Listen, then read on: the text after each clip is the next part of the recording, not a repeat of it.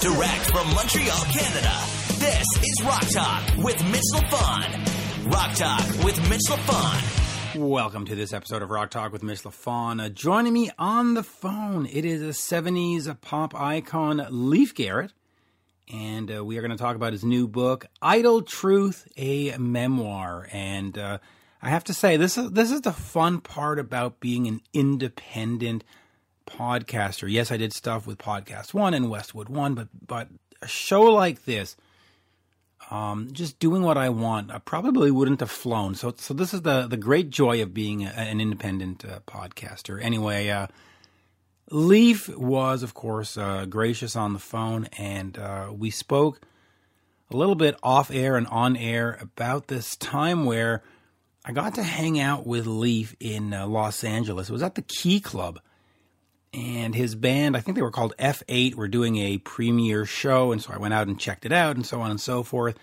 And then afterwards, we went back to uh, to the bus, and we had a chance to chit chat. And I have to say, that was one of the weirdest and wildest nights I could experience. First of all, here I was with a '70s pop icon doing a more hard rock kind of gig with a new band and in the audience and and in there was a whole bunch of you know LA socialites but we also had a chance to hang out with actor Ron Jeremy and the members of Pretty Boy Floyd you know? So so just just imagine this sight. There was me there was Ron Jeremy there was Leif Garrett and Pretty Boy Floyd now, if that's not a cast of characters for you, I I, I don't know what is. Anyway, it, it was it was a, a a night.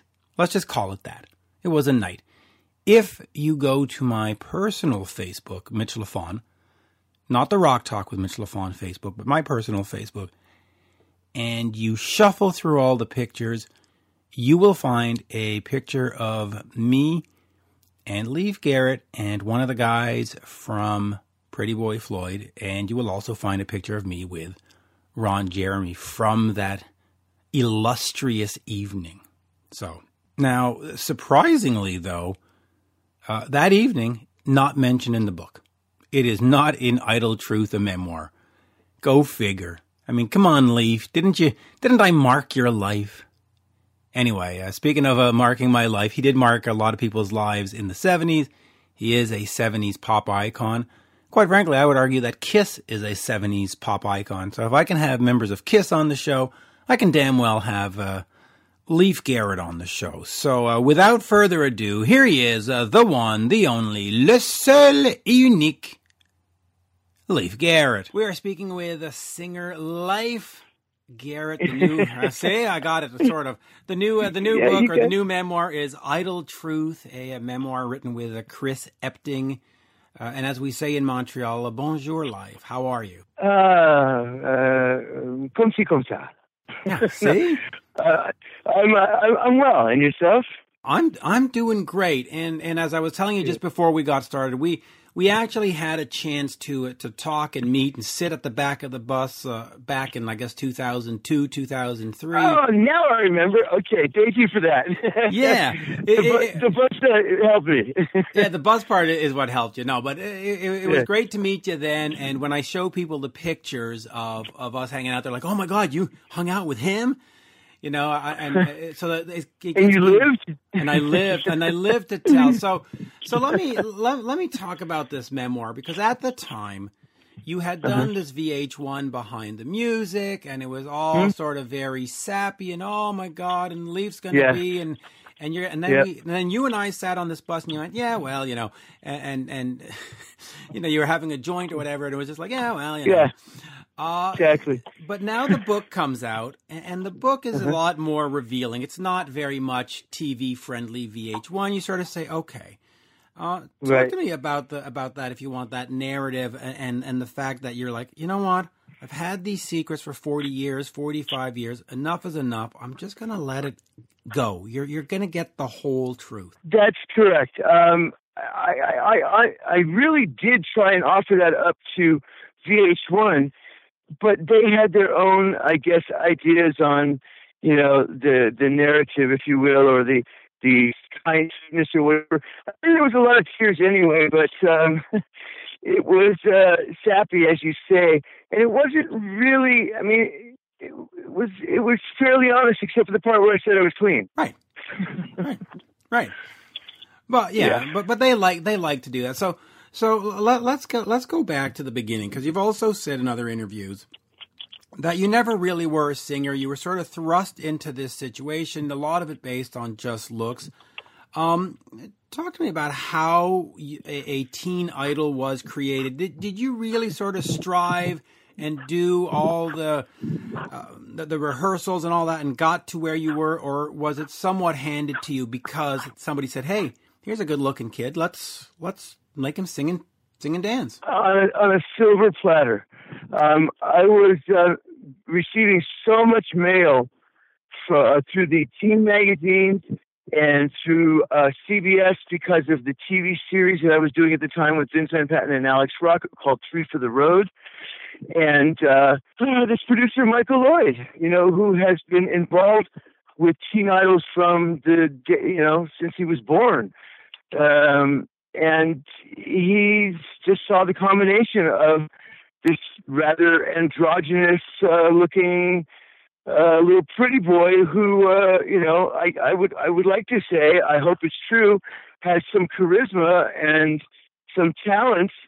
Uh, they just never considered uh, having me go through that that that process of, of fine tuning. You know, uh, the singing lessons, the uh, they tried with the dance lessons, and I was like, "You guys, please, if I'm going to do this, which I'm going to do it, and you know it, and but I want to be Mick Jagger, I want to be Rod Stewart, I want to be, you know, Elton John. I didn't, I didn't want to do the Deney Terrio dance moves, which is basically what they had in store.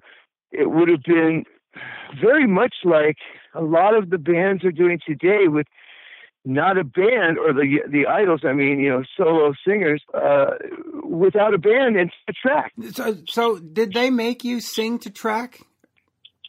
They did not make me sing to track but we that's the way everything was done basically on television. So lip syncing was normal on uh, television shows and things like that. It was very rare. I think only don kirshner's rock concert was the one where bands got to play live.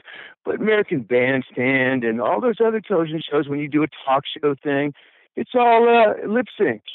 And uh, very rarely will you ever see somebody. But I, I did see Bowie do like Dinah Shore live with Iggy Pop, which was amazing. But um, those are people that are absolute, true, born to be artists in the music world. Whereas I don't think I was a natural uh, musician by any means. Um, I I became. I've always loved music. Music has always been my life in many ways, even with television and stuff. Because um, it's uh, sometimes you what's it called the triple threat. You know, if you can sing, you can dance, and you can act. You're the triple threat. So sometimes, like I tried out for the uh, audition of Mame with uh, Lucille Ball when I was really young, about eight. Wow. But, well, you've yeah. had some some great experiences, I have to say. But all right, let me get you just over here to 2002, uh-huh. 2003 yeah. with, with, F8 because you had been out of the public mm-hmm. eye for for many years. There was the VH1 thing, as we know, yeah. and then you're trying to bring out a new band and try over again. Uh, talk to me about the thought behind that. Was that just that you loved music so much and you wanted to get back to it, or was it, hey, I'm bored, let's do something? And and how difficult did you find it? You nailed it on the head uh, with that. I see, like I said, I have always been uh, drawn to music in in, in so many ways um, that I I wanted to do it. I really wanted uh, the musical career, but on my terms, so to speak. You know, um, doing the music that I wanted to do, not doing remakes of stuff and you know, I found it interesting that we did a one song or that I did that was an original one was my biggest hit with I Was Made for Dancing, and yet they wanted to go back to the formula of uh, of a remake that was of a song that was already a hit. But nonetheless, anyway, back to to, to the question. uh, I just wanted I wanted to do. I wanted it really badly, and I asked the guys when we started out to just keep their mouths shut and not say anything about who's in the band, and uh, see if it's high on its own merit. You know, I don't want to uh, rely on my past.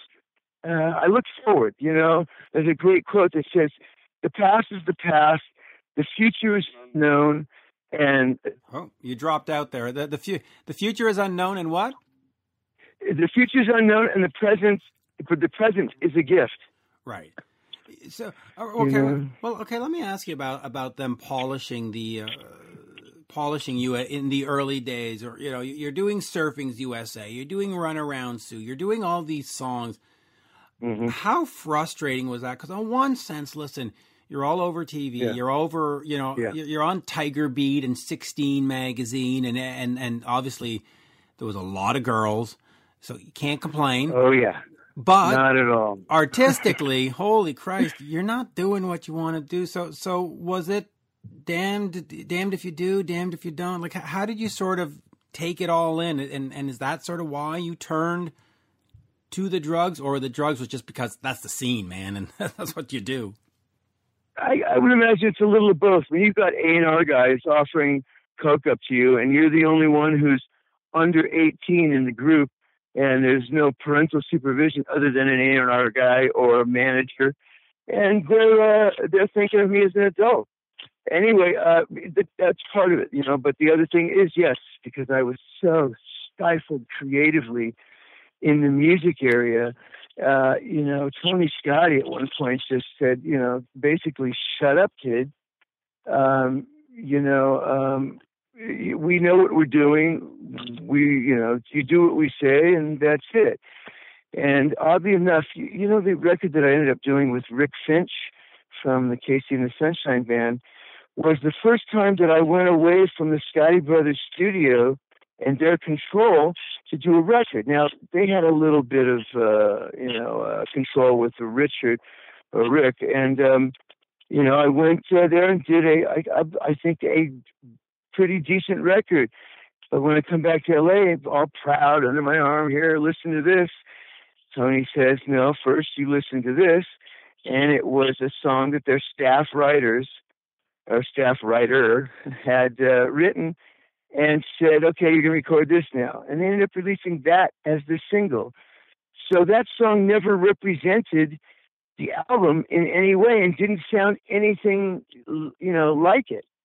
And uh, it seems rather silly when a, a young man of of uh, like 18, 19, or 20, whatever it was, and I did that record, is singing "Come Back When You Grow Up, Little Girl." You know, it's not the uh, the song that I wanted to do, and that's what happened. So it was just more control, more uh, not allowed to uh, spread my wings, so to speak. Right, and and of course, the the B side to that was a Swahili serenade, which you can't go wrong with. But uh, but, but you did get to work with you did get to work with Paul Anka afterwards, so that that's not so bad. But all right, let me ask you. Then not real, so bad. No. Uh, in fact, uh, not too far from here in Ottawa, there's a Paul Anka Street named after him. So, but um, really, that's crazy. There is. Yeah. Well, he's he's a Canadian. Uh, you know, he's the Canadian Frank Sinatra. What are you going to do? Icon. Icon. you uh, know, a songwriter of of many many songs that people don't even know that he wrote for other people. Well, okay, you know what? I, I was not going to ask you about Paul, but let me ask you about Paul. What was that like yeah. coming in? Because you know you've got this sort of staff writer, Martha Sharp, writing "Come Back When You Grow Up," and it's this sort of pablum yeah. crap, you know, because they had the label yeah. producers and the label songwriters. No offense to to to her to the yeah. song, but you know that's what it was. They just punch out this whatever, you know, two plus two makes four. Go sing it. Uh, but exactly. then, right, you know, but then you get put your head on my shoulder, and it's Paul Anka, and suddenly it's like, well, okay, he's done that, and and and now you're covering it, but but he also writes these other things. What what was that like knowing that you were going to start covering some of these bigger things and not just do the the the poor lady in the back room writing some you know two by two schlock. paint by number schlock. I mean, you know, right? I get it. Yeah. Um, honestly, you know those those times that I've been able to um, be in the presence of and uh, you know meet uh, and just pick their brains, which I always did. Uh, people like that and himself, it's amazing. I, I'm so lucky; it's unbelievable. I would do this all again because of the the perks, if you will, the the uh, bonuses uh, that comes along with being a quote unquote teen idol who is controlled by management and told what to do. You know, but there are those times when you just go, wow, okay, it was all worth it for this moment. It, it's amazing, you know. It's and it's it's it's humbling. Oh, the bo- the bonuses must have been terrific. Um, just real quick, uh, Yeah. Scott, you, you mentioned you know. Listen, I don't want to get, uh, I don't want to start making the show X-rated, but we can imagine that the trim was pretty damn decent. Uh, no offense. Well, beyond better than decent, dude. It was. I mean, it, listen, I can find something beautiful in every woman, but um, it just there's nothing like you're a young man at at the to- testosterone levels that you know that we are, and having supermodels throw themselves at you, and, and tennis, you know, stars and all kinds of stuff. I mean, it's just it was just you know I I get on my knees and thank the Lord. Thank the know? Lord. I know. Too bad. Too bad we didn't have iPhones back then. But all right, okay. Let me ask you about that. how how crazy how crazy was that stuff? I mean, did, did you show up at the hotel room and there was a girl hanging out in the in the closet ready to jump out? Where I mean, what- Yeah, no kidding. Two Okay, so oh, so okay, so it got, it got to the point. Did it get to the point where it was? I mean, was it just fun or was it dangerous? Where you went, oh fuck, there's somebody in my closet. Uh, it, No, yeah, yeah, yeah. It- that that's yes. Uh, it got to that point. It definitely got to that point. Not so much uh, uh, of the uh, the young ladies' um, uh, except for the, you know, I have a couple that that you know are pretty interesting. With like, God told me that we should be together, and they're sticking with this and the whole game plan and you know, that's the one where you worry about opening the front door and all of a sudden you're Rebecca Schaeffer. Or you just go, hey, guess what? God told me that too. Good idea. Yeah, I'll meet you at the church. Or, or behind it.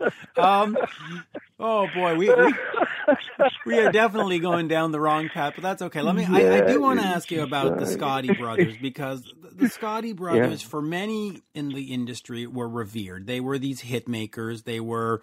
They controlled part of the music industry for many, many years. They they were not just some some you know what was that like? What, what do you learn from working with them? Yes, they sort of have you under their thumb and you have to do what they Mm-hmm. say, but you said you got the benefits, so it sort of balances Mm-hmm. out. Do you learn anything in terms of the Mm, business? yeah, well, yeah. But do you learn anything from the business? Is there anything you, you took and, and you just went, oh, fuck? Or you, do you ever think and go, mm, what would Tony do? What would Ben do? Like, Never once. never once. Okay. Never once. And, and let, me, let me explain why. The Scotti brothers were, uh, before working with myself, um, they were promoters. They were not a management company. They did not even have their own record label at that point.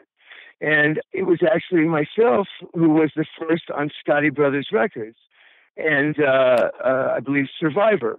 Uh, and that we were, you know, I was first. Survivor was right there, and then they uh, started a subsidiary label, uh, which was run by the Scotti Brothers, called Rock and Roll Records. They got lucky because they're, you know, that this is their mentality in many ways. Uh, Weird Al Yankovic. So they got Weird Al, which I always thought was hilarious. They got they got you Survivor and then Weird Al. Like I just can't see how their A and R department went. Yeah, we need a comedian. We got a teen idol, and we got this real serious rock band. so, right? yeah, see, it wasn't really like that though. They wouldn't label it that way. They, you know, they had one A and R guy, maybe two, and it, it was just there was only a couple of people on their their label, and it was all started with my uh, my my records, and um, you know that's that's when they became uh, the hit makers, if you will.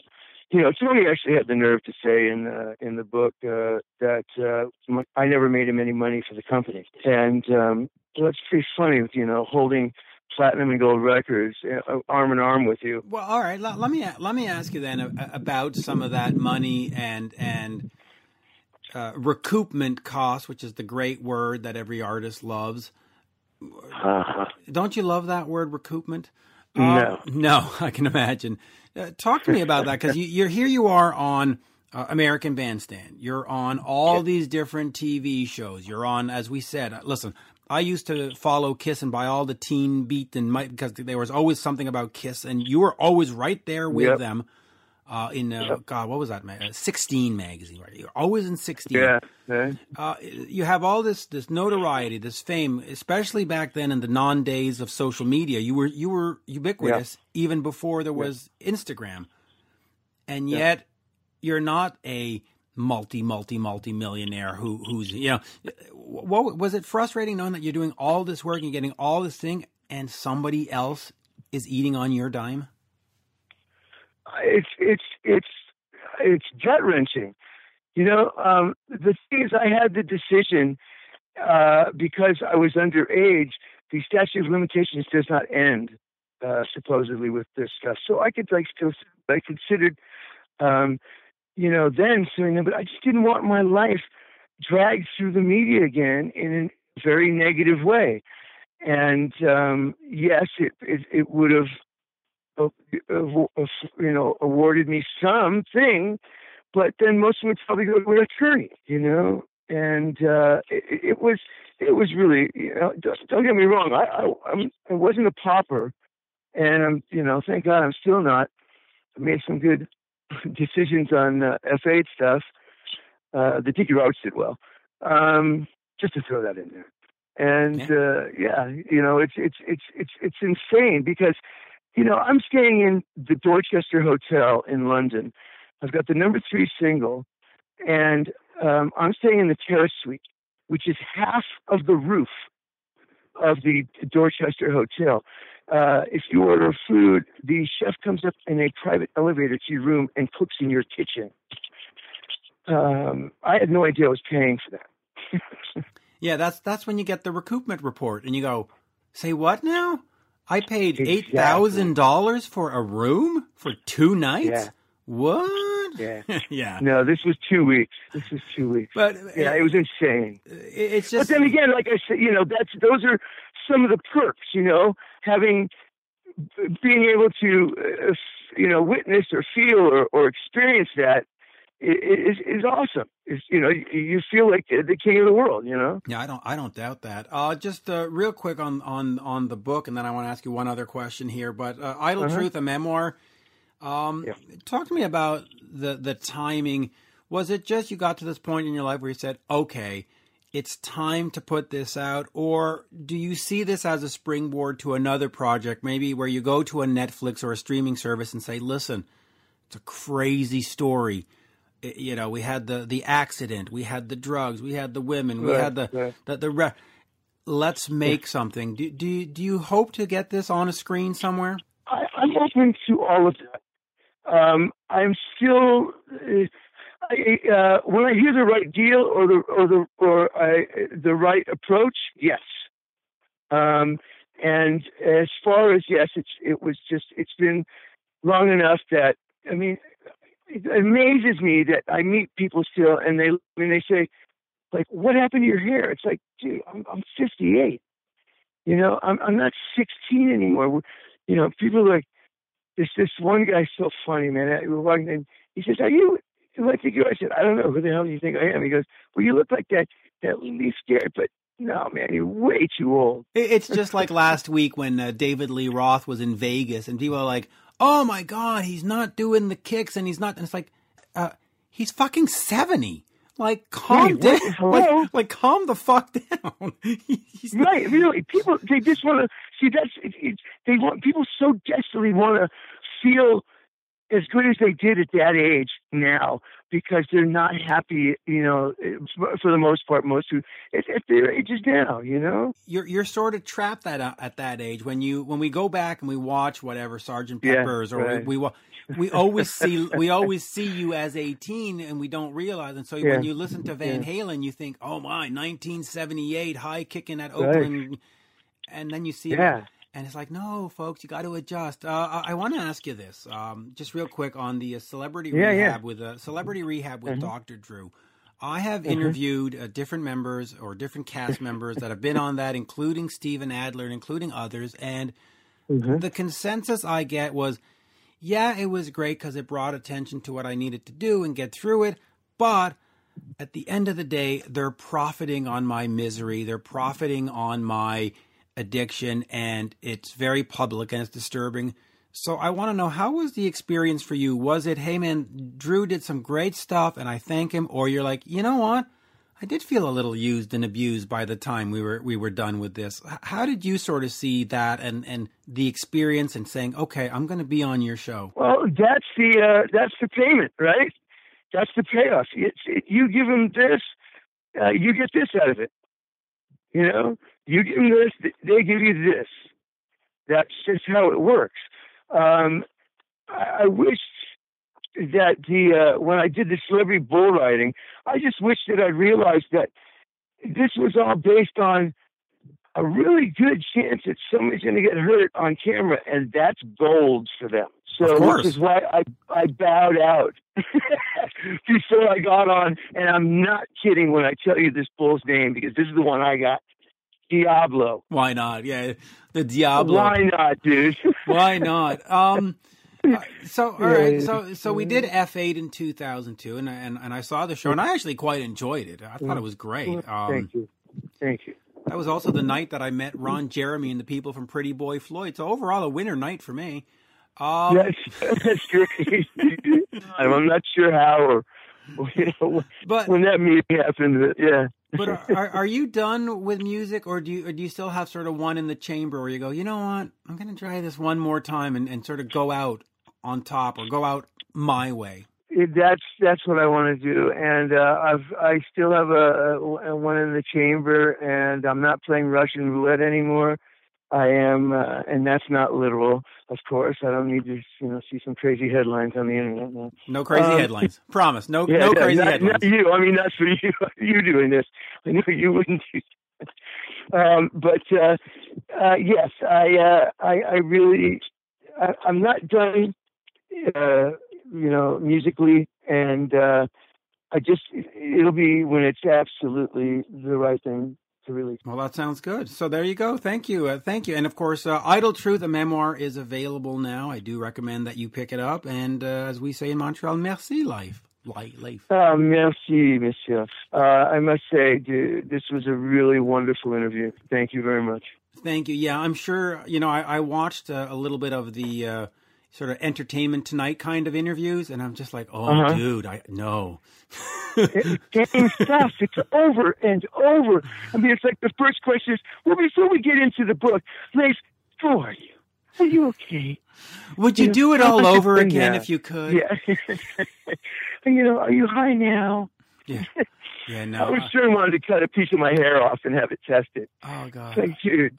But Oh I, I, God, I, was, I was doing my research and watching these clips, and it's all these like really smiley people with these with with the same fucking question. I'm like, I'm like, no, I'm not. I'm not gonna fucking. I'm not gonna subject him to that. That's not gonna happen. Uh, I'm smarter than that, and I do better research than that. But uh, and hold on, let me. Yeah, just, right? Yeah. It's Let me. Let me true. I'm you gonna got- turn you off. nailed it. I'm gonna turn off. This has been Rock Talk with Mitch LaFon. For more exclusive content and interviews, subscribe on iHeartRadio, Spotify, Apple Podcasts, on YouTube, and many more. Follow Mitch on all the socials, especially Twitter, at Mitch LaFon, and on Instagram, at Mitch underscore LaFon. Get your Mitch merch now at loudtracks.com slash Mitch.